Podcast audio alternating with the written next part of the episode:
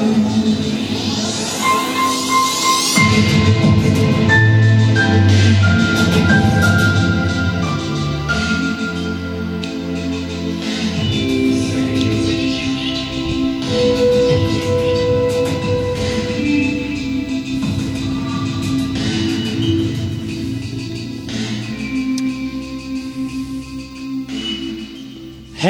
Herzlich willkommen zu einer neuen Ausgabe der Second Unit, zu einer, ich sage es jedes Mal, aber dieses Mal also wirklich so richtig ganz besonderen Ausgabe der Second Unit.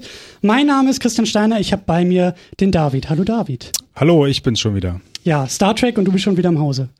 Ja, erneut Star Trek. So gehört es sich. Und wir haben ganz besondere Gäste dabei, deswegen ist diese Ausgabe auch ganz besonders. Wir haben die besten, die schönsten und die tollsten Menschen in Berlin zusammengesammelt. Hier im Filmrauschpalast Moabit. Herzlich willkommen in der Sendung. So, wir haben was ganz Besonderes vor, denn wir haben hier ein drittes Mikrofon äh, offen herumstehen mit einem wunderbaren, äh, einladenden grünen Puschel und den sollt ihr benutzen. Also nicht nur den Puschel, sondern auch das ganze Mikrofon und diese Einladung sollt ihr benutzen, denn wie ich das vorher auch schon so ein bisschen angekündigt habe, äh, ist die Idee, dass ihr, die hier seid, mitreden könnt in dieser Sendung. Mal sehen, ob das klappt, mal sehen, ob ihr das wollt. Ähm, aber ihr könnt es. Ihr müsst es nicht, aber ihr könnt es. Und dann geht ihr an das Mikrofon. Damit habe ich das Zeichen, dass ihr was zu sagen habt. Und äh, dann schmeiße ich euch den Ball so ein bisschen hin und dann könnt ihr euch einmischen in diese Sendung und quasi unseren äh, sehr guten und sehr schönen Kommentarbereich der Homepage so hier direkt in den Kinosaal äh, präsentieren. Mal gucken, ob das klappt. Ähm, ihr seid herzlich eingeladen. Mhm. Dann natürlich noch äh, zwei kleinere Grußworte äh, und zwar in Richtung Patreon. Ihr wisst, wie ihr seid. Ihr seid auch teilweise hier. Das finde ich sehr, sehr schön. Äh, vielen Dank, dass ihr diese Sendung auf Patreon unterstützt. Und natürlich einen wunderbaren und einen schönen Gruß an den Livestream. Wir haben einen Audio-Livestream und es hören uns Menschen in diesem Internet live zu, die halt nicht unbedingt mitreden können, aber live zuhören können. Das ist doch auch sehr schön. So, damit haben wir so die Hausmeistertätigkeiten abgehakt und damit kommen wir zum eigentlichen Programm und zu unserer eigentlichen Aufgabe. Wir reden jetzt über Star Trek, der Zorn des Khan. Der zweite Teil. Wir hatten vor äh, der ein oder anderen Woche unsere Reihe begonnen, wir beide, haben äh, mit dem ersten Star Trek-Film angefangen. Und äh, du hast, also eigentlich wollte ich den ja schon im Kino zeigen. Und das hast du, David, mir so ein bisschen ausgeredet, weil du gesagt hast, hm, ich glaube, der zweite ist vielleicht ein bisschen besser. Äh, ich weiß jetzt, was du meinst. Ja, also ich hatte ja sogar noch auf Rotten Tomatoes verwiesen, wo der zweite Teil doppelt so viel Prozentpunkte wie der erste Teil hat. Das hat man sonst bei Fortsetzungen auch nicht so oft. Das heißt, er ist doppelt so gut. Ja, na, das lässt sich natürlich schwer abmessen, aber er ist deutlich besser als der erste, würde ich sagen. Also was filmische Sachen angeht. Ja, auf jeden Fall. Und wir wollen das auch äh, ordentlich auseinanderpflücken. Ähm, Gerade so was den Bösewichten angeht. Da ist, glaube ich, ein bisschen mehr rauszuholen als irgendwie so eine Raumsonde im Nebel. Ähm, und ein paar Motive wollen wir rausgreifen. Und natürlich wollen wir am Ende auch wieder darüber sprechen, was ist das jetzt eigentlich, was hat das mit Star Trek zu tun? Du bist ja hier auch in Uniform gekleidet und hast dich entsprechend vorbereitet und bist ja ein bisschen tiefer in dieser ganzen Materie drin. Und ich sitze so daneben und äh, hab da tatsächlich mal so diese Frage, was ist das jetzt eigentlich gewesen und was hat das so mit Star Trek zu tun? Das wollen wir am Ende auch noch besprechen. Hm. Du hast schon ein bisschen angefangen, so über den Film, äh, ja, so über den Status des Filmes zu sprechen. Äh, doppelt so gut und äh, bessere Bewertung bei Rotten Tomatoes. Das bisschen kenne ich ja auch schon vorher von dem Film. Also die, den Status, die Legende um diesen Film, ähm, er gilt als einer der besten in der Reihe von allen Filmen, ähm, was man ja auch schon irgendwie an diesem Reboot-Versuch von J.J. Abrams gesehen hat, dass auch sein zweiter Teil ja sehr, sehr ausgiebig hier bei diesem Original zweiten Teil, naja, sich bedient hat, sagen wir mal so. Geklaut hat, ja. Geklaut hat er. Ähm, aber es wird halt sehr, sehr viel referenziert und irgendwie so, äh, gerade auch diese, diese, diese Kahn-Momente dieses Filmes, so, die sind ja auch irgendwie zumindest äh, mir bekannt. Aber du hast auch noch mal ein bisschen nachgeguckt und kannst mir noch ein paar Fragen beantworten, weil eigentlich war das eine schwere Geburt, oder? Ja, also der ähm, Charles Bluedorn, der Chef von Gulf and Western, das war die Mutterfirma von Paramount damals, der war mit dem Ergebnis von Star Trek The Motion Picture überhaupt nicht zufrieden und suchte deswegen nach einem neuen geeigneten ausführenden Produzenten, weil Roddenberry hat ja beim ersten Teil hinter den Kulissen da so seine Intrigen gesponnen. Roddenberry ist der Star Trek Erfinder ja, und Gene, Mastermind. Gene Roddenberry, das haben wir auch hier gesehen, based on Star Trek created by Gene Roddenberry. Also das ist sozusagen alles jetzt sein Erbe und er hat damals äh, noch gelebt, aber man hat ihm das Baby so ein bisschen weggenommen und hat ihn hochgelobt zu einem ausführenden Berater, was natürlich ein, eine wundervolle Bezeichnung ist, weil er berät halt praktisch ausführend, aber ja, er darf nicht produzieren, er darf nicht das Drehbuch schreiben oder. Das, das Schöne bei so Beratung führen. ist ja auch, man muss sie ja nicht annehmen. Ja, er kann ja sein Büro haben und ganz viele Memos schreiben, mhm. aber man muss ja nicht auf ihn hören. Das war vielleicht so ein Hintergedanke. Und Paramount hatte sich dann Harv Bennett gesucht, das war ein TV-Produzent und sie haben ihm gefragt, naja, der erste Teil hat 45 Millionen gekostet, also mit den Serien, die da abgebrochen wurden und also mit dem ganzen Chaos, so könntest du uns einen preiswerteren Science-Fiction-Film machen und weil er vom Fernsehen kam, meinte Bennett, ähm, da wo ich herkomme, kann man mit dem Geld fünf Filme machen. Hat er dann nicht ganz geschafft, aber der zweite Teil ist schon wesentlich preiswerter gewesen als der erste. Und er war er ursprünglich als Fernsehfilm geplant. Also alles, was wir jetzt gesehen haben, ist bei der Paramount Television Division gedreht worden. Sozusagen als Fernsehfilm, als Shatner an Bord kam, war das auch noch ein Fernsehfilm. Und da war auch Spock noch nicht dabei. Ähm, das ist dann erst später zu einem Kinofilm aufgestiegen und ähm, Spock kam dann wieder, wobei halt seine Bedingung war, ähm, dass er sterben soll oder sterben will. Also da hat der Schauspieler gesagt, er hat ja schon in den 70ern I'm Not Spock geschrieben und wollte sich ja davon dann trennen. Ähm, ja, und viele gehen davon aus, dass Roddenberry, als er das dann rausfand, dass Spock sterben soll, das dann geleakt hat an die Fans und dann kamen die Fanpost und auch Drohungen, auch gegenüber den Produzenten, auch gegenüber Nicholas Mayer, sogar Todesdrohungen, also das Morddrohungen. Kennen wir heute auch noch? Ja, das kennen wir heute auch noch, aber damals in einer internetlosen Zeit, als das alles noch mit Post und so lief, das, das war noch was anderes, aber ja, das hat Nicholas Mayer auch nicht beeindruckt. Also er hat sein Ding da durchgezogen, das ist der Regisseur dann, der dann an Bord gekommen ist ähm, und sie haben ihn dann sterben lassen, wobei es natürlich natürlich sozusagen ironisch aufgebrochen hat. Am Anfang haben wir die Simulation, ja. da stirbt, stirbt dann Spock schon mal. Man liegt ihn, äh, man sieht ihn tot da liegen. Dann wird er, also wacht er wieder auf und später sagt er dann Kirk zu ihm so, ich dachte, sie sind tot. So, also er, er versucht ja sogar noch damit zu spielen mit dieser Produktionsgeschichte, die ja alle erlebt haben, auch die Fans, ja. aber auch ähm, Regisseur und äh, die Leute vor der Kamera. Ähm, ja, aber am Ende stirbt er ja dann wirklich. Tod ist auch ein sehr, sehr wichtiges Thema äh, für diesen Film. Da werden wir auch noch ein bisschen drauf rumkauen, aber vorher ähm, möchte ich nochmal das Stichwort ähm, TV-Film ähm, so ein bisschen nutzen. Ich weiß nicht, wie es euch hier auch so im Saal ging. Ich bin jetzt ja nicht so äh, mega tief in dieser Star Trek-Materie. Ich kenne keine Serie, keine Serienfolge und hatte aber ein bisschen das Gefühl, dass das vielleicht, naja, nicht notwendig, aber der Sache hier schon ein bisschen äh, besser tut, wenn man ein Vorwissen hat, weil wir haben Khan als Bösewichten, der ja schon mal, also dieser Film baut auf einer Serienepisode auf. Und viel von dieser Dualität und von diesem, äh, von diesem Rache-Ding, von diesem Kirk-Khan-Battle äh, ist da ja, glaube ich, schon mal vorweggenommen. Und das hat sich ein bisschen, naja, ich weiß nicht, ich habe schon das Gefühl gehabt beim Gucken, mir fehlt da einfach was. Also wie die ganzen Münder irgendwie runtergingen, als Kahn das erste Mal irgendwie zu sehen war, er packt ja auch seinen Kopf theatralisch aus und dann ist da irgendwie Chekhov, der das überhaupt nicht glauben kann, was er da sieht, denn es ist Kahn, der vor ihm steht und ich sitze im Kinosessel und denke mir, wer, was? Ähm, warum? Hä? Und ja. Ähm, ja, genauso auch diese Liebesgeschichte da mit der ähm, Dr. Carol Marcus. Genau, und Kirk hat irgendwie einen Sohn und das Memo habe ich auch vorher nicht so ganz bekommen. Und das gab es vorher auch noch nicht. Das, das ist neu, das ist überhaupt nicht irgendwie in der Serie vorgekommen. Ja, siehst du, ich hätte es nicht auseinanderhalten können. Also für mich, also ich habe jetzt echt gedacht, es gibt irgendwo eine Folge, wo die schon mal irgendwie aufeinander getroffen sind und das ist halt, also dieser Film besitzt schon irgendwie viel Vorgeschichte oder gefühlt viel Vorgeschichte ähm, was mir jetzt so als unbedarften Zuschauer vielleicht nicht ganz so leicht gefallen ist. Ja, der Half Bennett, der äh, kannte Star Trek vorher auch nicht, genauso wie der Regisseur auch nicht. Also das ist auch wieder ein wiederkehrendes Thema, was wir jetzt schon seit dem ersten Kinofilm haben und was sich dann bis in die Gegenwart ähm, dann durchziehen wird. Also Star Trek wird von Leuten gemacht, die es gar nicht kennen. Ja, das ist so, ein, so eine Konstante eigentlich. Mhm. Ähm, und der hat dann halt in den Paramount Studios nochmal alle Folgen durchgeguckt und in der ersten Staffel gibt's halt diese Folge Space Seed, also wörtlich übersetzt wäre es wahrscheinlich die, die Saat, die wir in den Weltraum geschickt haben. Das bezieht sich nämlich auf das Ende der Folge. Also in dieser Folge werden halt diese genetisch aufgebesserten Hypermenschen aus dem Ende des 20. Jahrhunderts wieder aufgeweckt ähm, Khan versucht dann die Enterprise zu übernehmen, es gelingt dann aber nicht und dann wird er halt ins Exil auf diesem Planeten verbannt, zusammen mit einer Sternflottenoffizierin, die sich ihm angeschlossen hat und halt seinen eigenen Leuten, die wir jetzt hier in der äh, jungen und ähm, leicht bekleideten Variante gesehen haben.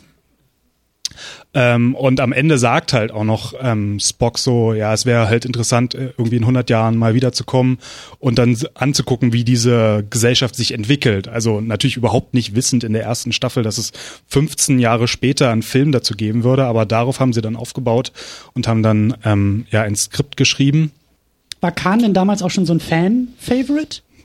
So im nicht, dass Fandom? ich wüsste. Also es war wirklich nur eine Folge, in der er vorkam.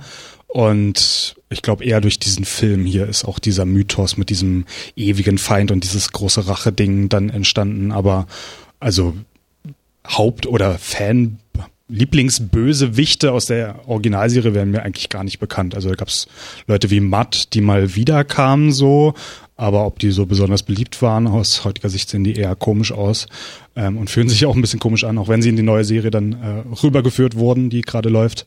Aber Khan, also es war halt so ein One-Time-Thing. Er war so in einer Folge und danach war es vorbei. Er ist ins Exil geschickt worden und dann aus mit dem Thema. Nächste Woche haben wir wieder alles vergessen und dann geht's woanders hin. Hm, hätte ja sein können. Also für mich fühlte sich das irgendwie alles ein bisschen ein bisschen gewichtiger an, so mit, mit diesem Kahn. Na, das Interessante war ja, dass sie dann dieses Drehbuch geschrieben haben und dann halt auch anfangen wollten zu drehen. Und ihnen ist dann erst ziemlich spät in der Produktion aufgefallen, dass sie auch äh, Ricardo Montalban fragen müssten, ob er denn überhaupt will oder überhaupt kann, weil der hatte dann eine eigene Fernsehserie, Fantasy Island hieß die, äh, deswegen war das mit seinem Zeitbudget ziemlich knapp und er konnte dann nur zehn Tage und dann haben sie das halt gedreht und ich weiß nicht, ob dir das aufgefallen ist, aber im ganzen Film trifft er persönlich nie auf Kirk. Also ja. er hat wirklich dann mit seinen Leuten Die und dann nur. und Chekhov, ja, sonst skypen sie über den Hauptbildschirm, der auch nicht immer funktioniert, aber ähm, sonst er hat er seine zehn, zehn Tage durchgedreht mit dem mit dem Regisseur, hat am Anfang auch ganz viel Overacting gemacht und da wusste auch Nicholas Meyer, der ein junger Regisseur war, der vorher nur einen Fernsehfilm gemacht hatte, eigentlich frisch von der Uni kam. Ähm, der wusste gar nicht, wie er damit umgehen soll. Und dann haben sie sich in seinem Trailer getroffen und er meinte so, ja, und wenn du immer brüllst so, dann kannst du dich ja nicht mehr steigern. Also versuch dich lieber so zu bremsen und dann in manchen Momenten soll es dann aus dir rauskommen. Und Ricardo Moltaban war da auch sehr verständnisvoll und meinte so, ach, sie sind ein Regisseur, der wirklich so Regiearbeit macht, so der so richtig directed. Und ähm, dann, das fand er dann gut und hat auch angenommen so. Also natürlich hat er trotzdem Overacting gemacht so, aber er konnte sich auch beherrschen und damit konnte ähm, Nicholas Meyer auch ziemlich gut umgehen, so mit seinen Stärken und Schwächen. Ich habe ja auch das Gefühl, dass da so ein gewisses leichtes Overacting vielleicht auch der Star Trek-Sache ganz gut tut, so in manchen Momenten, aber. Ähm, Na, wenn wir schon beim Overacting sind, ähm, Kirk war, also William Shatner war ja auch dafür bekannt, dass er manche Sachen so sehr theatralisch rübergebracht hat und Nicholas Meyer hat da seinen ganz eigenen Weg gefunden, wie er damit klarkommt. Und zwar ist ihm aufgefallen, wenn er Shatner die Szenen immer und immer wiederholen lässt, wird er irgendwann müde und dann kann er nicht mehr so laut brüllen und mit seiner gesamten Mimik und Gestik spielen und dann so gesetzter oder dann schon ausgelaugter wirken die Szenen dann viel überzeugender und deswegen hat er ihn andauernd die Sachen wiederholen lassen. Aber er fühlt sich doch so jung am Ende. Ja, dann ganz am Ende, jung. aber ja. Lass uns noch ein bisschen bei Khan bleiben. Ähm, ein, ein, ein großer, großer Bösewicht, ein großer Erzfeind von Kirk und wie ich finde, ähm, hat er alles, was einen richtig schönen Erzfeind auszeichnet. Da können wir vielleicht mal ein bisschen sammeln so. Ja, na, äh, da ist halt dieses Rachemotiv. Das ist halt, also das wollte Bennett haben, weil er halt meinte, bei dem ersten Film, da haben wir keinen Erzfeind, sondern haben wir nur diese nebulöse Wolke, diese Sonde. Ja. Aber man ist, man tritt nie jemandem gegenüber, außer Lieutenant Elia, die dann mal übernommen wird so. Aber sonst ist es so, so ungreifbar. Deswegen wollte er jemanden haben und dann vor allem Montalban mit seiner Physis. Ähm, der wirkt natürlich auch beeindruckend, wenn er da äh, mit blanker Brust auftritt und auch manche Kamerashots sind auch echt äh, interessant, wie er da eingefangen wurde mit dem Gesicht und dem Oberkörper. Äh, das war schon herrlich und er sieht natürlich beeindruckend aus. Aber ich finde halt dieses Rache-Ding, also es ist halt eine Analogie auf Captain Ahab, der dann wirklich die Rache, ähm, also ihn dann bis in den Tod treibt, ganz am Ende. Aber die Motivation ist halt ziemlich flach, finde ich. Ich merke das schon. Du bist nicht so begeistert, was das angeht, wie ich. Also es ist nicht mein Lieblingsfilm der Originalcrew, muss ich jetzt schon mal sagen. Der kommt erst später. Da kommen wir ja auch am Ende noch Okay, hin, so okay. ein bisschen diese ganze. Oh, da gibt's auch schon die erste Wortmeldung. Hervorragend. Oh, okay. Liebe Becky, du darfst gerne was dazu sagen. Ja, ähm, hört man mich? Ja, okay. Ähm, ich finde ganz spannend an Kahn, ich weiß nicht, ob das nur mir so geht oder ob das anderen Leuten auch auffällt, ich finde, der ist ja sehr queer inszeniert. Also der ist ja so geschminkt mit Kajal und diese Haare und auch wie er, wie er so spielt. Und ich frage mich immer, ob auch da ein Gegenpol zu, äh, zu Kirk gesetzt werden sollte, als sie sich überlegt haben, wie der angelegt sein soll. Okay, so, so habe ich das noch nie gesehen. Das ist echt interessant. Ich kann nur noch ein Detail zu den Leuten sagen, die um ihn herum waren. Diese jungen Männer hauptsächlich, die man ja auch mit blanker Brust gesehen haben, hat. Ähm, das waren alles Chippendale-Sänger. Also die waren Leute aus einer ja, äh, Strip-Show, die man Ich dann da gerade sagen, die Chippendales singen, glaube ich, auch nicht. Ich glaub, die machen noch andere Dinge. Ja, also äh, eine Gesangstänzer, Strip-Crew und ja, so, solche Leute hat man dafür, dafür dann angeheuert. Ähm, aber diesen, diesen Queer-Faktor habe ich noch gar nicht gesehen, aber es ist echt interessant. Es ist Aber ich- ich vor allem gegenüber Kirk, diesem alten Frauenaufreißer. Und dann haben wir ja sogar noch eine alte Liebschaft, wo er dann wenigstens die also den Anstand hatte und sich an ihre Wünsche gehalten hat und dann sich von dem Sohn ferngehalten hat, so wie sie es haben wollte. Aber trotzdem sagt er am Anfang so eine offene Wunde darf man doch nicht wieder aufreißen. So, da, da sieht man ja den alten, ja, Draufgänger. Ja, aber genau das sind so die Dinge, auf die ich hinaus wollte. Der Bösewicht als ähm, Gegenpol, als Spiegelbild des Helden ist ja auch so eine ganz klassische Sache. Und da finde ich, äh, fällt Khan ja ziemlich gut rein. So. Ja. Ähm, wie du schon gesagt hast, das Thema Rache, ähm, da habe ich mich auch gefragt, ich bin ja jetzt so ein bisschen so, ich bin ja so ein neuer Star Trek Experte. Ähm, du hast mir letztes Mal beigebracht, dass ja ähm, dieses Trio so wichtig ist. Also dass Kirk zwischen Spock und McCoy steht. Spock ist so Ja. die Logik und McCoy ist so die Emotion. Ja, die, also passionate sagt ja auch ähm, Spock dann, also der, der ja impulsiv agiert und dann irgendwie den, den kürzesten Ausweg sucht und dann muss halt Kirk lavieren und muss halt die Logik und die Emotionen unter einen Hut bringen und dann den, den goldenen Mittelweg finden. Und da haben wir auch wunderbare Szenen hier in dem, Ja. äh, in dem Quartier, wo sie dann erst das Genesis-Video sehen und dann halt ähm, McCoy sagt so, ja, jetzt können wir auf einmal in sechs Minuten neue Planeten erschaffen, auch auf ja, auf zerstörten alten Planeten und das ist ja vollkommen wahnsinnig und wie können Sie, Mr. Spock, jetzt nur die Logik sehen und dann muss halt Kirk, es wird auch manchmal auf ihn geschnitten und man sieht ihn einfach nur da sitzen und er überlegt gerade, so wie gehe ich jetzt damit um, aber das, das Triumvirat ist jetzt wieder da, so wie, es, wie wir es aus der Serie kennen und lieben äh, und es arbeitet und ich finde, es ist super. Manchmal wirkt es komisch, warum McCoy die ganze Zeit auf der Brücke rumsteht, aber sonst wäre er halt alleine im, im, im Kranken, auf der Krankenstation, aber sonst äh, wirkt, wirkt das das Triumvirat wieder, ist es wieder da. Ja, und wenn wir jetzt sagen, Khan ist das Spiegelbild von Kirk, dann müsste er ja auch ein Triumvirat irgendwie haben. Er müsste ja auch irgendwie da einzuordnen sein zwischen der Ratio und Emotion. Und das ist er ja auch auf eine gewisse Art und Weise. Er schafft es halt nicht irgendwie, das so zu versöhnen, wie Kirk das irgendwie schafft. Oder? Ja, er hat ja nur seinen, seinen Minion, der dann manchmal so Widerworte gibt und irgendwann wird er dann weggeworfen und Khan setzt sich selber an Steuer, aber ja, er schafft es halt nicht so zu den goldenen den Mittelweg Mittelweg. zu finden, sondern er, Genau. er driftet dann in den Wahnsinn ab. Das finde ich auch so herrlich am Anfang, als er eingeführt wird. Da sagt er auch ja, und diese Würmer, die ähm, setzen sich dann im Ohr fest und dann wird man wahnsinnig und später, wenn man ihn dann sieht, dann fragt man sich, hat er nicht vielleicht auch einen Wurm im Ohr? Also er ist ja dann selber wahnsinnig geworden, obwohl er eigentlich dieser überlegene Intellekt sein soll. Aber das mit der Logik und dieser Ja. un unendlichen Kraft, die er in seinem Körper hat, das, ja, das kriegt er irgendwie nicht so, kriegt er nicht so auf die Reihe. Das ist es ja gerade. Der Film redet immer wieder davon, dass Khan diesen überlegenen Intellekt ja wohl hätte. Und gleichzeitig zeigt er uns aber Khan als brüllenden, wütenden, hassenden, emotionalen äh, Kurzschluss. So, der schafft es ja irgendwie nicht, diesen Intellekt auch mal zu nutzen. Und ähm, ich glaube schon, dass ihm da irgendwie, also er hat beides. Also klar, Kirk ist derjenige, der sozusagen diese Veranlagung auch in Personen vor sich sitzen hat, ähm, mit denen er sich austauschen kann, nämlich äh, Spock und McCoy. Ähm, Khan hat diese Person nicht um sich herum, aber der hat es in sich selber drin. Überlegener Intellekt, aber gleichzeitig ja irgendwie diese Wut im Bauch und diesen Hass auf Kirk. Und er schafft es halt irgendwie nicht. Ich glaube, das ist auch der Grund, warum er da untergeht. Er schafft es halt eben nicht, diese beiden Sachen zu versöhnen. Dieser Hass ist so groß auf Kirk, dass halt auch dieser wunderbare Intellekt einfach nichts bringt. Ja, ist halt Ahab, der dann auf den Rachetrip geht und dann einfach nicht wiederkehren kann. Also der einfach nie den Ausweg findet, sondern sich immer weiter da reinsteigert, selbst gegen die Widerworte aus seinen eigenen Reihen. Das ist der Punkt. Da kommt ja manchmal so eine Logik rein, die sagt, naja, wenn wir in diesen Nebel fliegen, dann haben wir keine, was war es, keine, keine Schilde, Schilde mehr, und nur halt eingeschränkte so Energie. Ja. Und dann gibt's ja auch noch den Funkspruch von Kirk, der ihn da so ein bisschen kitzelt und ein bisschen herausfordert und dann hat Khan gar keine äh, Fähigkeit mehr nachzudenken. Ja, da hat man dann nichts mehr von dem überlegenen Intellekt von, von Khan mhm. bemerkt. Aber wie gesagt, es ist doch wunderbar, oder? Das ist doch ein richtig schöner Bösewicht. Dafür geht man doch ins Kino. Das ist doch richtig herrlich, wenn da so ein wahnsinniger, brüllender, abgedrehter Bösewicht Rache schwört.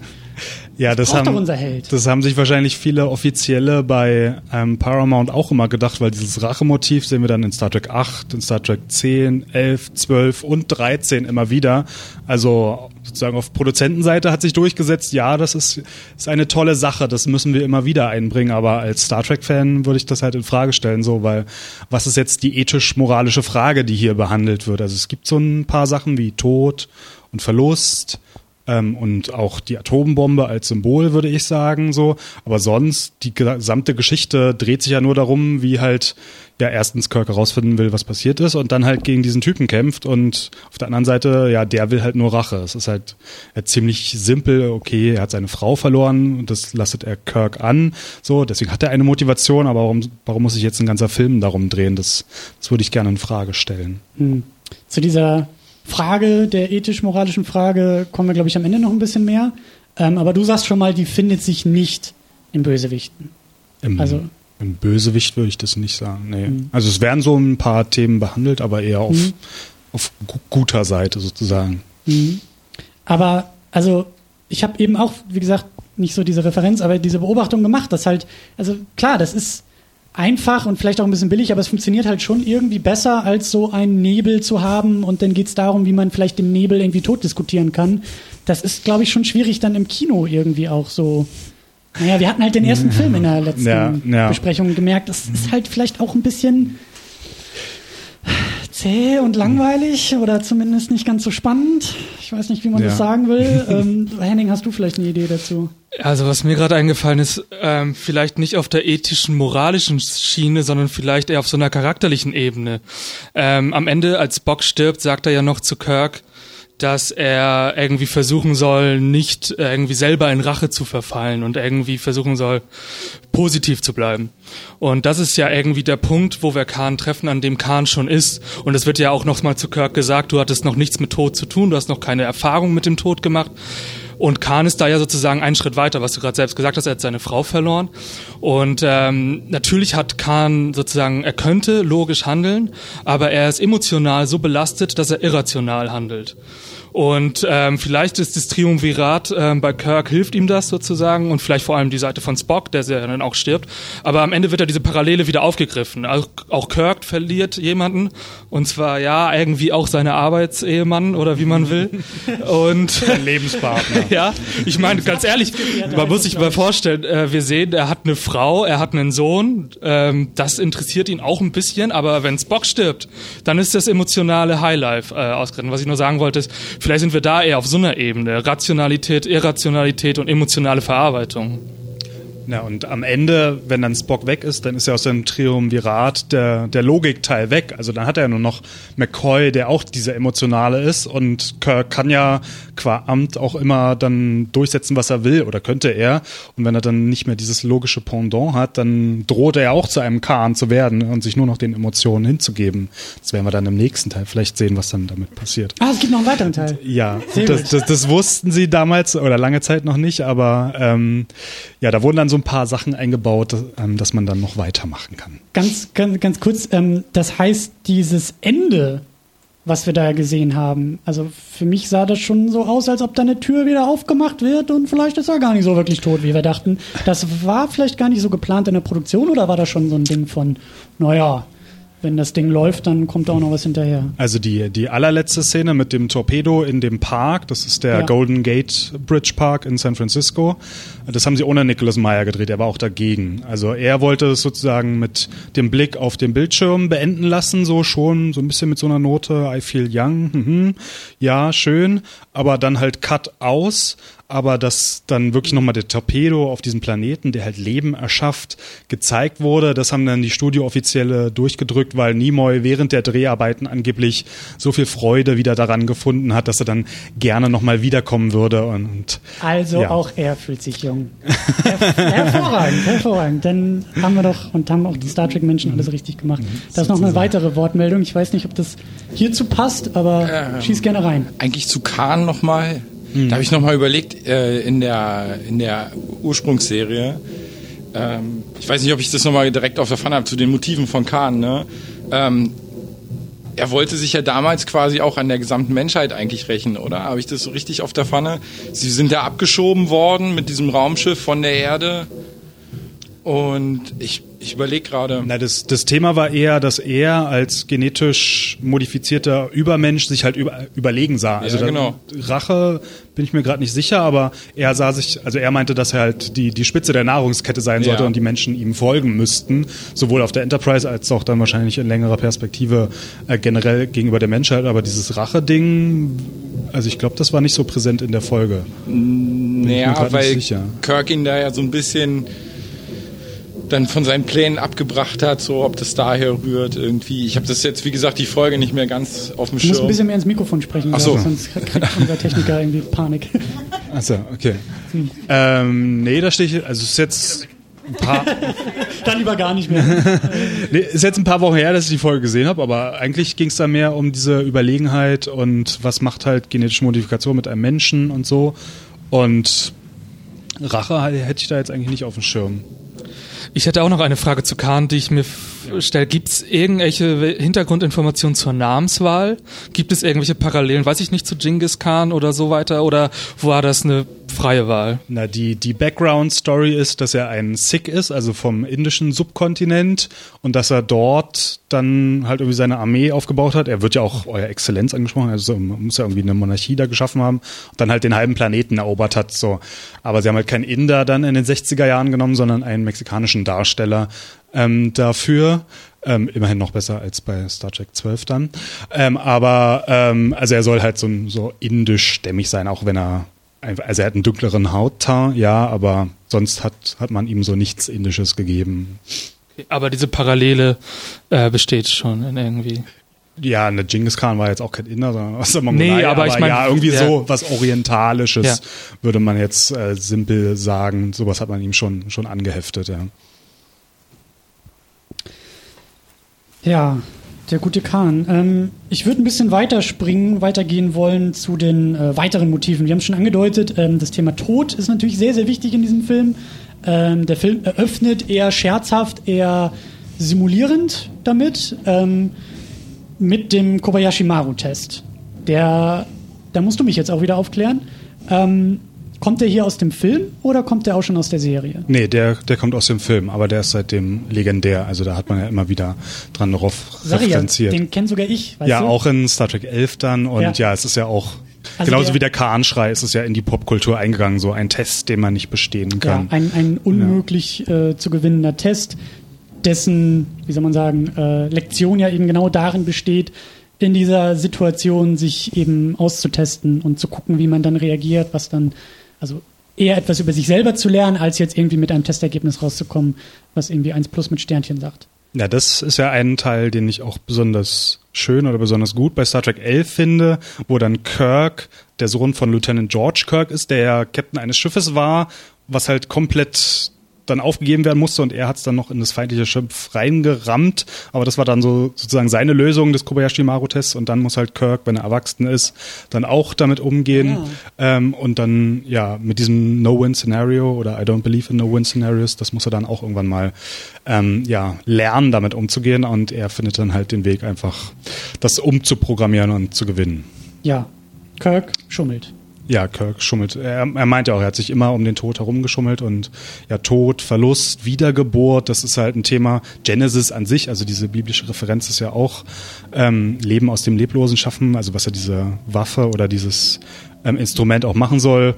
Das ist hier ganz präsent und das zieht sich dann auch in Star Trek 3 und auch Star Trek 4 durch. Also dieses Verlustthema oder auch, hier ist es auch noch älter werden, was ja ganz, ganz präsent ist. Also dieser erste Film, Star Trek The Motion Picture, der sollte ja nur ein paar Jahre nach der Originalserie spielen, was halt ein bisschen eigenartig war, weil es halt über zehn Jahre danach gedreht wurde. Aber dieser Film jetzt spielt sogar 15 Jahre nach dem ersten Film und da bringt man dann auch rein, er braucht jetzt auf einmal eine Brille und er hat diesen Bürojob angenommen und durchs Weltraum jagen, das ist ja was nur für die jungen Leute und Leute in seinem Alter, die können das halt nicht mehr, aber irgendwie macht das halt doch.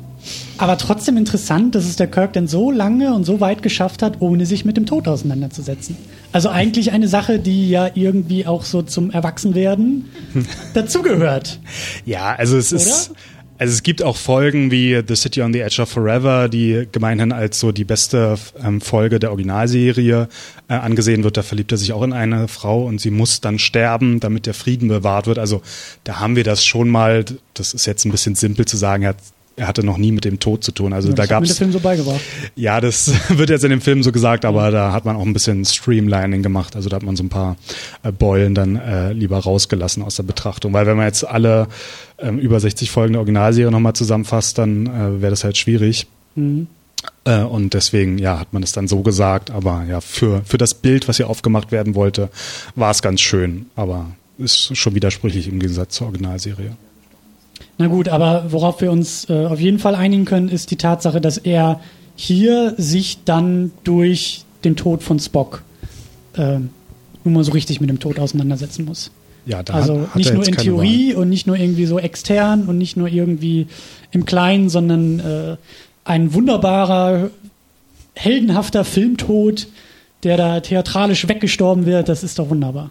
Und Kirk, der genau das sich mit anschauen muss und äh, eigentlich ja da ein paar Lektionen irgendwie draus zieht. Na, wir haben ja auch keine klassische Heldengeschichte. Also Kirk ist ja nicht der alleinige Held, sondern ich habe ja gesagt, dieses Triumvirat ist halt so im Zentrum, wobei halt Kirk und Spock nochmal besonders hervorgehoben, besonders ähm, äh, betont werden, sowohl vor als auch hinter den Kulissen und auch bei den Fans war ja Spock dann beliebter als Kirk und dann gab es halt diese ewige Kon Konkurrenz von beiden. Aber dann haben wir nun diesen Held in zwei Personen, einerseits Spock, einerseits Kirk, die ja die meiste Zeit einnehmen. Der, der Film fängt auch an mit, wir haben einen Shot auf einen Bildschirm, dann sieht man erst Spock, dann erst den Rest und Kirk wird dann mit dieser wundervollen Lichtinstallation erst später eingeführt. Ja. So, und am Ende haben wir wieder Spock, der dann den Satz sagt und dann den von den Continuing Voyages spricht, also von den ähm, Reisen, die sich fortsetzen werden. Also wir haben ja sozusagen zwei Helden, die eigentlich gleichberechtigt sind und davon opfert sich einer. Also das ist nochmal, ähm, das ist ja eine also wann hat man das sonst in einem Film, dass sich ein Hauptdarsteller oder der Held des Films opfert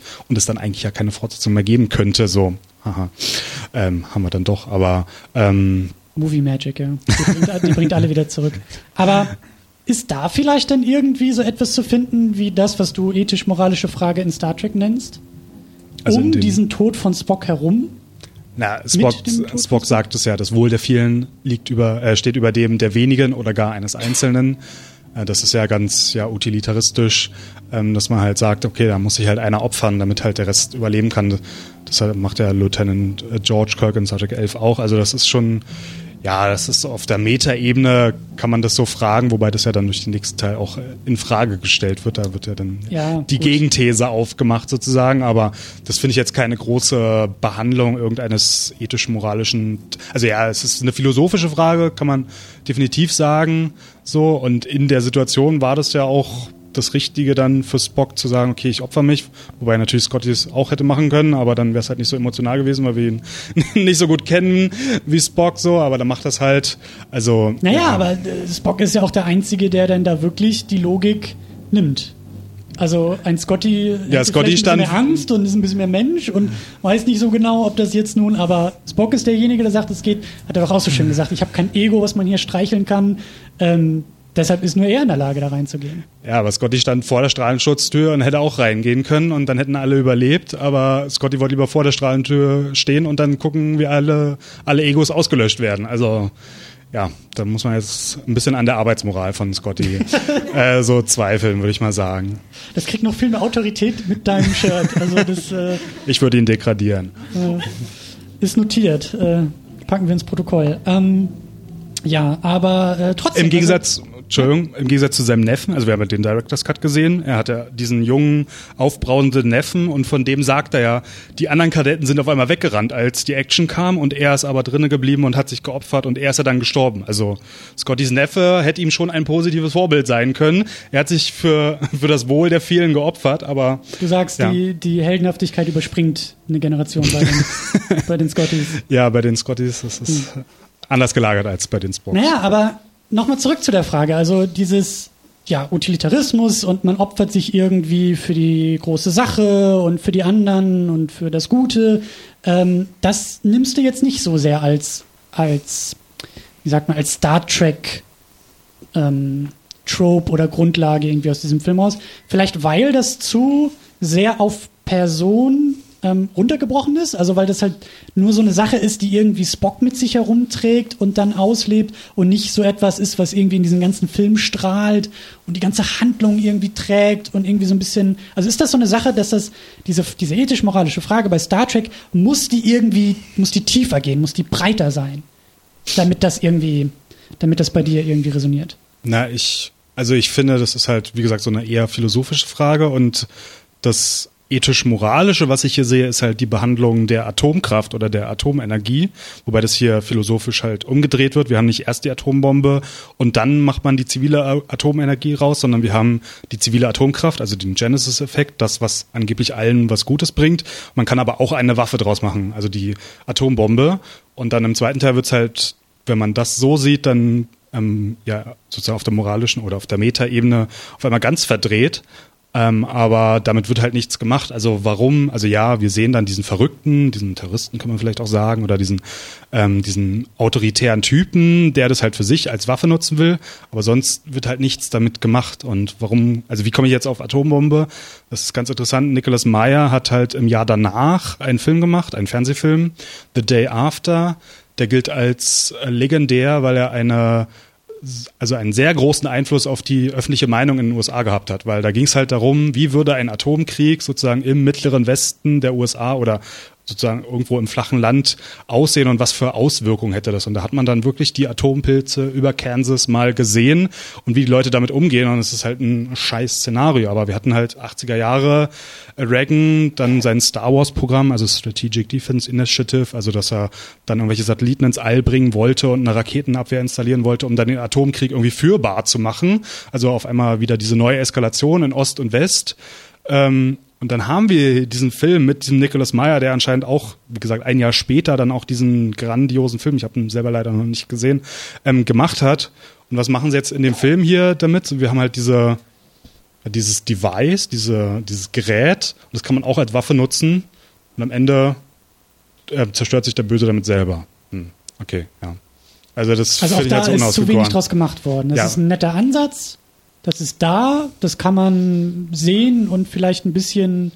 Also ich würde es so reinlesen, aber es wird halt nichts draus gemacht. Dann Ja. haben wir den zweiten Teil, wo dann wieder die Gen, äh, den, also den, die Fortsetzung, also den dritten Teil Du insgesamt. zählst den ersten Film einfach gar nicht mit. Die, kann man auch ignorieren. ähm, und da haben wir dann wieder dieses Genesis-Device und da wird's dann auf der, auf der Metaebene auf einmal ganz, ganz komisch, weil dann die Klingonen, also sinnbildlich die Sowjets, an diese Atombombe kommen wollen und wir müssen sie davon abhalten, dass sie die bekommen, wo man sich denkt, okay, was ist jetzt die Botschaft hier?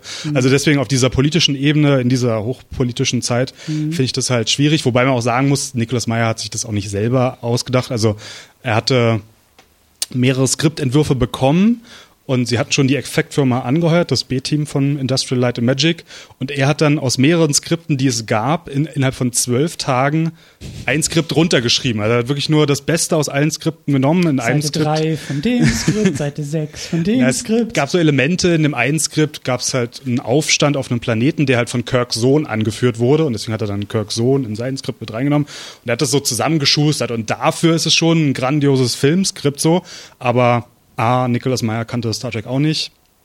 Ähm, und B, so, was ist jetzt dieser, der dreckige Aspekt daran, das finde ich halt, ähm, ja, finde ich halt schwammig. Also filmisch ist es grandios, vor allem für einen Fernsehfilm. Also wenn man bedenkt, dass es bei Paramount Television gedreht wurde und dann halt mit dem B-Team von Industrial Light and Magic und dem ersten CGI-Effekt dann natürlich noch mal ein bisschen besser aussah und dann ja auch im Kino rauskam.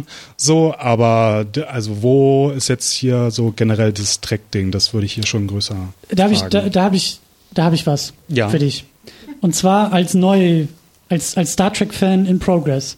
Ähm, ich weiß nicht, ob das, ob das genug ist, aber da würde ich sagen, die gefühlten 35 Minuten, die sie die Star Trek, äh, die, die Enterprise abfahren mit der Kamera und wie Kirk wieder mal so ganz schön, auch fast in Zeitlupe auf diese Star, äh, auf, ich sage mal Star Trek, auf Enterprise ankommt, das ist doch wunderbar, oder? Also, Ja, vor allem ist es sehr lustig, weil es aus dem ersten Film geklaut ist. Also ganz viele Effektszenen sind aus dem ersten Film einfach direkt das übernommen. macht überhaupt nichts, das war das ein Beste im bisschen, ersten Film. bisschen schneller geschnitten so, aber vor allem diese Szene ist halt eins zu eins übernommen. Auch die Klingonen in dem Simulator-Test, das ist auch aus dem ersten Teil übernommen. Also einfach, weil man kein Budget hatte, hat man das einfach nochmal benutzt. Und die Raumstation Regular 1, hast du die wiedererkannt? Kam nicht im ersten Teil auch vor, nur um 180 Grad gedreht. Da hat man auch kein Geld gehabt, ein neues Modell zu bauen, also hat man es einfach umgedreht und dann konnte man das wieder nutzen. Das leuchtet dann auch auf der Unterseite. Ich habe auch darauf geachtet, sieht ganz lustig aus, aber ja, das hat dann funktioniert. Naja, im Weltraum gibt's ja nicht oben und unten. Ja, also, ja, ist ja klar. dann auch wieder egal. Ne? Insofern, aber es wurde halt andersrum gedreht. Ja, aber also, also wirklich, also diese Momente, wenn, wenn, also jetzt schon der zweite Film, sich da Zeit nimmt und unter wunderbaren ähm, Soundtrack-Klängen einfach ganz ruhig sich diesem Raumschiff nähert und irgendwie so diese, diese Modelle und, und diese Effekte einfach zelebriert. Das ist für mich ziemlich weit oben, was so Star Trek irgendwie angeht. Diese Ruhe dabei und dann auch oft dieses, ähm, ja, dieses Wundervolle wirklich. Dieses, dieses, äh, das ist für mich schon irgendwie auch Star Trek. Ja, wo, also ja, das finde ich gehört auch dazu und es war auch herrlich, vor allem jetzt hier für mich zum ersten Mal auf einem Kinobildschirm oder auf einer Kinoleinwand zu sehen. Das war auch super. So, aber generell, abgesehen von diesem Sense of Wonder, der dort transportiert wird, haben wir generell eigentlich einen Soft Reboot. Also sieht ja eigentlich auf der Enterprise fast nichts so aus wie beim ersten Teil und es ist viel militaristischer. Die Uniformen sind Das viel. wollte ich, das wollte ich auch nochmal nachfragen. also die haben jetzt irgendwie auch ein bisschen mehr von Militär geredet, oder? Also das halt, ähm, äh, ich habe den Namen von der Frau schon wieder vergessen, aber sie ist ja, Mr. Savick? sie, sie ist ja sehr sauer. Äh, nee, die, Achso, äh, Dr. Carol Marcus. Genau, sie ist ja so sauer, dass Genesis erst so einen zivilen ähm, Auftrag hat und sobald Chekhov sagt, hier, äh, wir brauchen das mal, sagt sie, ja, das blöde Militär kriegt das jetzt irgendwie in die Finger. Ich dachte, Starfleet ist gar nicht so auf Militär.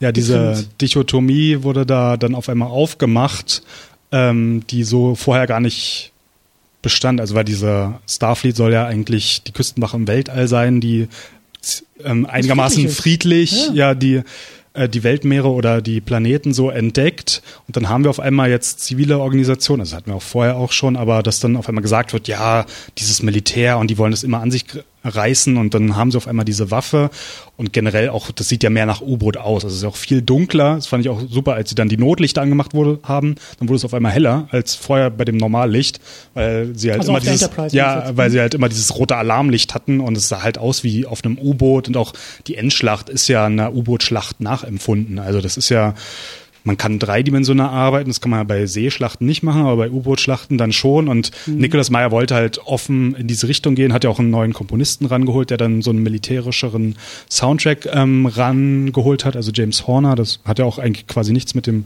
Soundtrack aus dem ersten Teil zu tun. Also man wollte schon, also Meyer und Bennett sind dann so in diese militärische Richtung gegangen, was äh, Roddenberry gar nicht so mochte. Und Was dann, dir denn vielleicht auch eher ein Dorn im Auge ist, oder? ja, was dann weiter weggeht von da sind jetzt all diese Star wunderbaren, tollen Kamerafahrten über die Enterprise ein bisschen vergessen, weil jetzt ist die Enterprise auf einmal eher Militär.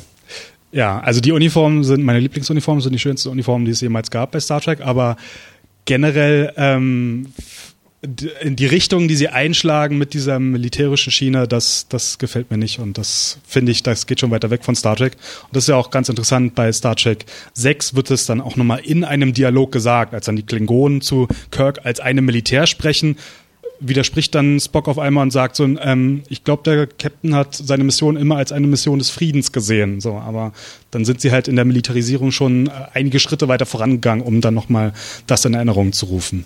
Mhm. Wir hatten, glaube ich, letztes Mal in der Star Trek-Episode auch so ein bisschen, als wir über was ist Star Trek äh, überhaupt, da haben wir so ein Pendel ja aufgemacht, so ein Spektrum, glaube ich. Gefühlt pendeln diese Filme zwischen irgendwie Hardcore Star Trek und sehr irgendwie serienoriginalgetreu und irgendwie Blockbuster Popcorn Action für äh, die Dummies da draußen und ähm, der erste Film war schon sehr stark in dieser, in dieser sehr Star Trek-Richtung oder mehr in dieser sehr Star Trek-Richtung. Der hier ist jetzt vielleicht ein bisschen mehr so auf dem anderen. Ja, der, der ist jetzt Seite. mehr so in diese Action, in diese Blockbuster-Richtung. Also war jetzt nicht so inszeniert, also auch vom Budget nicht so, aber prinzipiell wäre es ja jetzt schön, wenn dann wieder in dem dialektischen Ansatz, These, Antithese, dann als nächstes der Mittelweg, der goldene Mittelweg gefunden werden könnte. Aber wie ich ja schon gesagt habe, in Star Trek 8, 10, 11, 12, 13 wird immer wieder dieses Rache, dieses Blockbuster, dieses Action-Element dann stärker betont und Star Trek immer weiter in diese Richtung gedreht, auch wenn das vielleicht gar nicht so passt oder wenn es dann weiter weggeht von der ursprünglichen Vision. Ich hatte dich gerade eben schon im Augenwinkel gesehen. Du wolltest, glaube ich, noch einen riesengroßen Einspruch zu den Uniformen machen. ja, also bitte. Ich habe schon gemerkt, wie du im Kinosessel dich gewunden hast bei dem Satz von David. Also diese äh, leicht viktorianisch anmutenden Rollkragen, Halskrausen. Also das äh, kann ich nichts Schönes bei empfinden. Und dieser weiße Latz vorne, den gibt's doch eigentlich nur, damit dieser, dieser Blutfleck äh, auf Kirks Brust zu sehen ist an der Stelle, wo der äh, ich weiß leider seinen Namen nicht, der, der, junge Scotty. der, der dann stirbt da bei Scotty im, im Raum, der ihm diesen Blutfleck als Handabdruck auf der Brust hinterlässt. Das, das, ist doch, der einzige Grund. Das ist doch herrlich. Ja, auf Rot würde man das nicht sehen, aber generell später in den Film haben wir das dann immer, immer wenn sie diese Brust dann aufmachen, diese Tasche, das ist dann der Freizeitmodus. Also sie haben zwar immer noch die ja. Uniform an, aber wenn sie das dann aufmachen, dann, dann ist es entspannt, dann sind sie nicht mehr in dieser Und dann in so einem, in so einem Niki-Stoff, dann wäre es auch wirklich der Freizeitdress. Es ist halt so, wenn man nach Hause kommt und nur den obersten Knopf des Hemdes aufmacht und sagt, ah. Ja, also da würde ich auch gleich äh, auch äh, Becky zustimmen, weil ich finde auch äh, vor allem die Uniform von Captain Kirk wirkt so, als hätten sie Maß genommen ähm, ein paar Monate bevor die Dreharbeiten anfingen und er hat in der Zwischenzeit noch ein paar Mettwurstbrote gegessen. Und ähm, ich finde hingegen, dass Khan styletechnisch auf jeden Fall den Stich landet. Also so, so mag Kirk am Ende auch gewinnen. Ich finde ähm, was Modisch hat er verloren. ja also der Style liegt auf jeden Fall bei Khan und würde Becky da auf jeden Fall recht geben. Danke. Ja, Khan sieht natürlich super aus, vor allem mit dieser Halskette, wo ja auch dieses zerstörte Sternflotten-Symbol dran ist, wo man mhm. sich fragt, als in der Originalserie halt auf den Planeten geschossen wurde, und da hatten sie ja noch diese gelben Pulli-Uniform an und da hatten sie ja noch nicht diese Metallteile überall, so wie jetzt in der Uniform, die wir jetzt zum ersten Mal in diesem Kinofilm gesehen haben. Da fragt man sich natürlich, wo kommt das her? Und zum Glück gibt es seit einigen Monaten ein Gerücht, und zwar soll Nicholas Meyer vielleicht an einer Khan-Mini-Serie arbeiten, die halt diese 15 Jahre überbrückt. Das würde ich sehr gerne sehen. Vielleicht kommt ja vorher schon ein anderes Sternflottenschiff und dann können sie ihnen diese Metallteile da abnehmen. Aber stylisch sieht Khan natürlich super aus, wobei die anderen äh, seine Minions da, seine Goons. Äh, ja, das war auch ein bisschen schräg, wie die so teilweise aussahen. Aber Khan selber würde gewinnen, definitiv. Ich bin gerade sehr glücklich. Dieses Live-Experiment hat sich schon hervorragend äh, bewährt, denn wir haben in der Second Unit noch nie so viel über Mode geredet. Äh, sehr schön, vielen Dank. Ähm, ich möchte trotzdem weiter Richtung, naja, oder wir waren ja auch schon da, so dieses, äh, was ist das jetzt eigentlich? Ist das, ist das noch Star Trek oder kann das weg? Ähm, wir haben schon viel darüber geredet. Wir müssen auch so langsam, aber gemütlich zum Abschluss kommen. Ähm, wie verbleiben wir denn jetzt bei dieser Frage?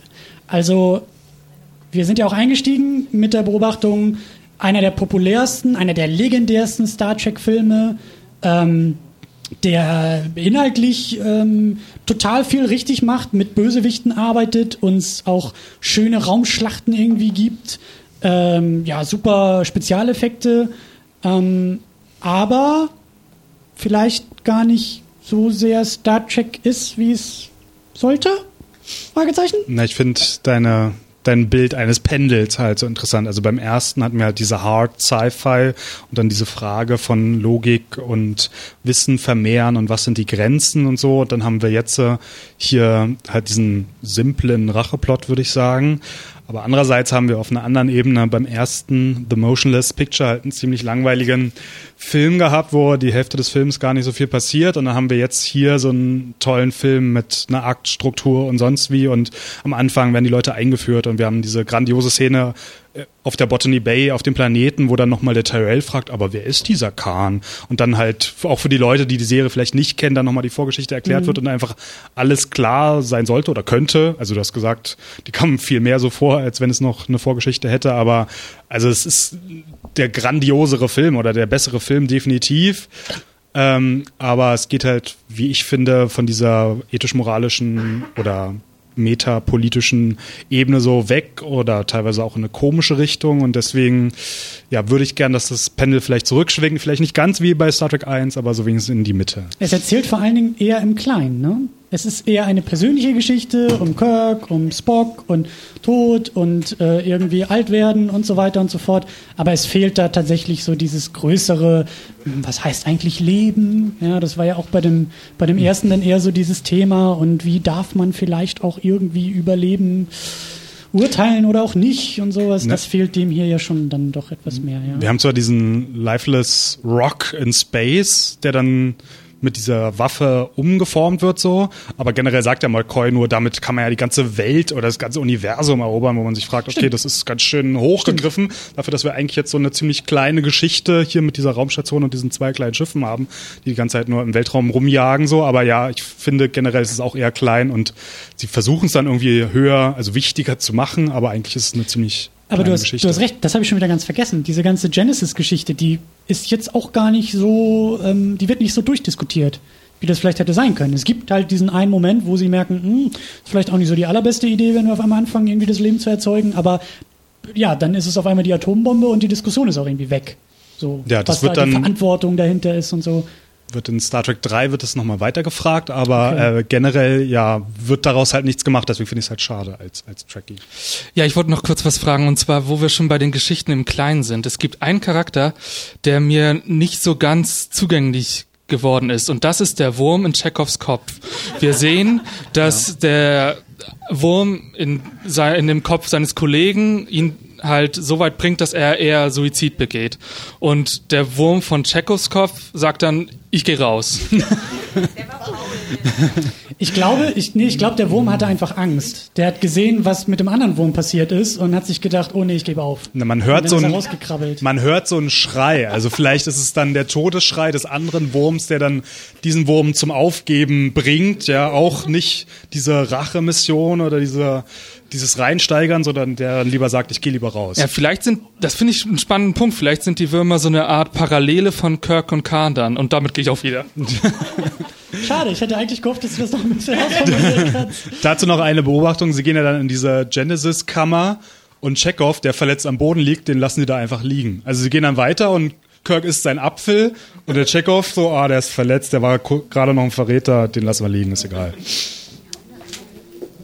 Eine letzte Wortmeldung noch und dann biegen wir langsam Richtung Ausgang. Ja, ich habe noch mal ein ganz anderes Thema. Ich hoffe, das macht jetzt kein zu großes Fass auf, aber äh, ich würde schon gerne noch mal kurz über die Frauencharaktere in diesem Film reden, die jetzt noch ein bisschen zu kurz gekommen sind, weil also wir haben ja einmal Dr. Marcus, die irgendwie als alleinerziehende Mutter ihren Sohn großgezogen und gleichzeitig eine wissenschaftliche Karriere äh, gestartet hat, die irgendwie hier als Frauencharakter eingeführt wird und wir haben Savig Politik, äh, die irgendwie es erlaubt, auch mal Dinge zu hinterfragen, die so von den Chefs der Sternenflotte angegangen werden mit ihrer Logik. Das finde ich schon, sind nochmal zwei Charaktere, die es wert sind, erwähnt zu werden. Ja, na, Savick ähm, ist auch ganz besonders interessant. Sie sagt ja, als sie auf die Reline treffen, eigentlich laut dem, laut dem Regelbuch müssen wir jetzt unsere Schilde hochfahren und dann wäre einfach der Rest des Films so nicht passiert. Also hätten sie auf diesen jungen, ähm, intelligenten Charakter gehört, äh, dann wäre das ganz anders aufgegangen und die Enterprise hätte sie einfach platt machen können. So, aber nein, es ist ja sogar Spock, also der Logiker, der dann sagt so, Jungchen, hier, der Kirk, der weiß schon, wie die Regeln sind und dann machen sie es nicht und dann geht die Enterprise unter oder wird halt ähm, halb zerstört so. Ähm, Savik ist ein äußerst interessanter Charakter, vor allem da im ursprünglichen Drehbuch eigentlich noch viel mehr drin stand. Sie ist nämlich halb vulkanisch, halb romulanisch. Deswegen weint sie auch am Ende, zeigt Emotionen, was ja die Vulkane eigentlich nicht können. Am Anfang in der Simulation sagt sie auch gleich damned, was jetzt auch nicht so äh, rein logisch klingt. So, also sie hat eigentlich noch viel mehr Tiefe, ähm, aber das ist dann leider nicht so rausgekommen. Aber generell, wenn jetzt Spock raus gewesen wäre und dann durch Savick ersetzt worden wäre, wäre das halt interessant gewesen. Vor allem, weil halt die Frauenquote in der Enterprise Crew dann endlich mal ein bisschen aufgebessert werden würde. Ähm, ja, aber das sehen wir dann im, im, nächsten Teil, was dann mit, mit ihr und äh, mit äh, Spock passiert. Aber generell ist sie ein, ein toller Charakter. Und ja, Dr. Karen Marcus auch. Also alleinerziehende Mutter, sagt sogar dem Vater, halt dich ja fern von uns so. Hier, der wird jetzt auch Doktor, Akademikersohn. Das ist schon, schon beachtlicher. Ja. ja, vielen Dank für den Einwand für den Hinweis. Und äh, ja, ich würde sagen, wir machen hier langsam so einen Deckel drauf. Ähm, wir sind nicht durch mit Star Trek. Wir werden Star Trek im Laufe dieser Podcast-Reihe ja auch noch weiter besprechen. Da kommt noch was. Da kommt noch so einiges. Ähm, mal gucken, ob wir vielleicht auch ab und an mal wieder einen Abstecher hier ins Kino damit machen. Ähm, ich glaube, da sind noch so ein paar Filme dabei, so der ein oder andere, der sich auch auf der großen Leinwand nochmal so richtig lohnt. Ähm, das war gerade eine 6. Ich habe jetzt eher an 8 gedacht. Aber nee, ich habe erst an 6 gedacht. Naja, du bist ja auch ein bisschen tiefer drin als ich. Aber ja, ne, können wir auch noch mal gucken, dass wir den hier ähm, auch vor Ort schauen und dann äh, besprechen. Ähm, wir werden auf jeden Fall nächsten Monat wieder hier sein. Wir werden am 16.12.2017, ist auch ein Samstag, hier wieder weitermachen, auch wieder ab 16 Uhr. Dann ist aber das andere Ding mit Star dran, nämlich Star Wars. Dann kehren wir das Ganze nämlich ein wenig um. Äh, wie war noch das Hashtag von, von Dennis? Äh, make, make Track Not Wars. Make Track Not Wars war eigentlich das Stichwort dieser Ausgabe, denn das nächste Mal Make Wars Not Track. Ja. Ähm, wir werden nächstes Mal Star Trek Fan, äh, Star Wars, Star Wars, Star Wars Fanfilme zeigen. Wir zeigen nicht Star Wars selber. Ähm, das ist so, also Liebe Grüße an Disney. Äh, wir das ist zeigen, schwierig. Wir zeigen Fanfilme. Wir zeigen Kurzfilme von Menschen, die sehr, sehr viel Bock auf Star Wars haben, Kamera und Kostüme und manchmal auch sehr viele Special Effects in die Hand genommen haben und in Kurzfilmfassungen sich mal selber in diesem Star Wars-Universum ausgetobt haben. Da sind ein paar sehr schöne Sachen dabei. Da wird auch unter anderem Darth Maul Apprentice dabei sein. Das ist ein deutscher Kurzfilm aus, äh, ja, aus diesen Landen zum Thema Star Wars. Und die werden wir äh, ja zusammen kratzen, aus dem Internet herausholen, hier auf die große Leinwand packen und dann werden auch wir beide wieder hier sitzen und dann das nächste Mal äh, eine andere Uniform tragen und äh, über Star Wars sprechen und auch über diesen ganzen Star Wars, ähm, ja, vielleicht, also Fankult, aber vor allen Dingen auch, wie interessant das auch ist, dass Menschen, dass Star Wars so tief geht, dass Menschen dafür irgendwie Kamera in die Hand nehmen und es irgendwie selber umsetzen. Das finde ich auch sehr spannend und mal gucken, was wir da alles so rausholen aus diesem Kurzfilm. Äh, wir sehen uns aber auch schon in Henning, eineinhalb Wochen, knapp zwei Wochen. Zwölf Tage. Zwölf Tage sind nicht ganz zwei Wochen. Sehen wir uns nicht ganz hier wieder, aber in diesem Hause, in der Kulturfabrik und äh, werden dann im Theater sitzen und beim Henning ein wenig Death smashen. Das ist so leicht auszusprechen. Soll ich dazu noch was sagen? Ja, kannst du gerne machen. Ja, das ist richtig, denn am 30.11. um 20 Uhr laden wir von den Cinematic Smash Brothers ins Fabriktheater, ebenfalls hier in der Letterstraße 35 ein. Es wird das große Jahresfinale stattfinden. 13 geschlagene Filmexperten, Expertinnen, ähm, Filmemacher und alles Mögliche werden da sein und um, ein, um einfach darum zu streiten, wer am Ende das goldene, das silberne und das bronzene Flaschenmikrofon mit nach Hause nehmen wird. Das Publikum darf mit abstimmen die restlichen Kandidaten dürfen mit abstimmen. Ich darf natürlich immer noch mit abstimmen. Und es wird eine wilde Sause. Da sollte man auf jeden Fall hinkommen. Dankeschön. Auf jeden Fall. Hast du die Preise auch schon fertig? Sind die goldenen? Preise sind fertig, ja, ja. Hervorragend. Dann kommen wir erst recht. Äh, ja, das wird eine Riesensause. Das wird sehr, sehr spannend. Ähm, da freue ich mich auch schon sehr drauf. Und was machen wir in der Zwischenzeit? Wir machen ähm, auf jeden Fall bei uns im Blog weiter, secondunit-podcast.de. Da könnt ihr, die jetzt äh, ja zuhört, auch noch dann mitdiskutieren. Halt in Schriftform. Auch ihr, die hier sitzt, könnt ihr auch noch so ein bisschen mitkommentieren, wenn ihr das wollt. Und äh, dann könnt ihr natürlich auch den ein oder anderen Groschen dalassen bei Patreon. Da könnt ihr diesen Podcast unterstützen. Vielen Dank nochmal an dieser Stelle. Und wenn wir schon bei Danke sind, dann sage ich Danke, David, dass du mit mir so geduldig durch diese Star Trek-Filme gehst. Gerne schön. Vielen Dank auch an den Filmrauschpalast Moabit und an Henrik, der uns sehr geduldig hier ähm, aushilft. Vielen Dank an Michelle, der an den Reglern sitzt. Und vielen Dank an das Publikum. Das ist jetzt für euch selber ein Applaus. Das ist ja sehr süß. Ja, vielen Dank auch an mich und damit würde ich sagen, gehen wir raus aus dieser Sendung und quatschen noch bei Bier und vielleicht auch bei einer Weinschale nochmal weiter. Und Salat. Wir haben Hunger. Ich habe Hunger. Wir sollten was essen. Aber das Romulan ist ja Ale, das ist ja verboten im Sternflottengebiet. Aber wir sind raus. Bis zum nächsten Mal. Tschüss.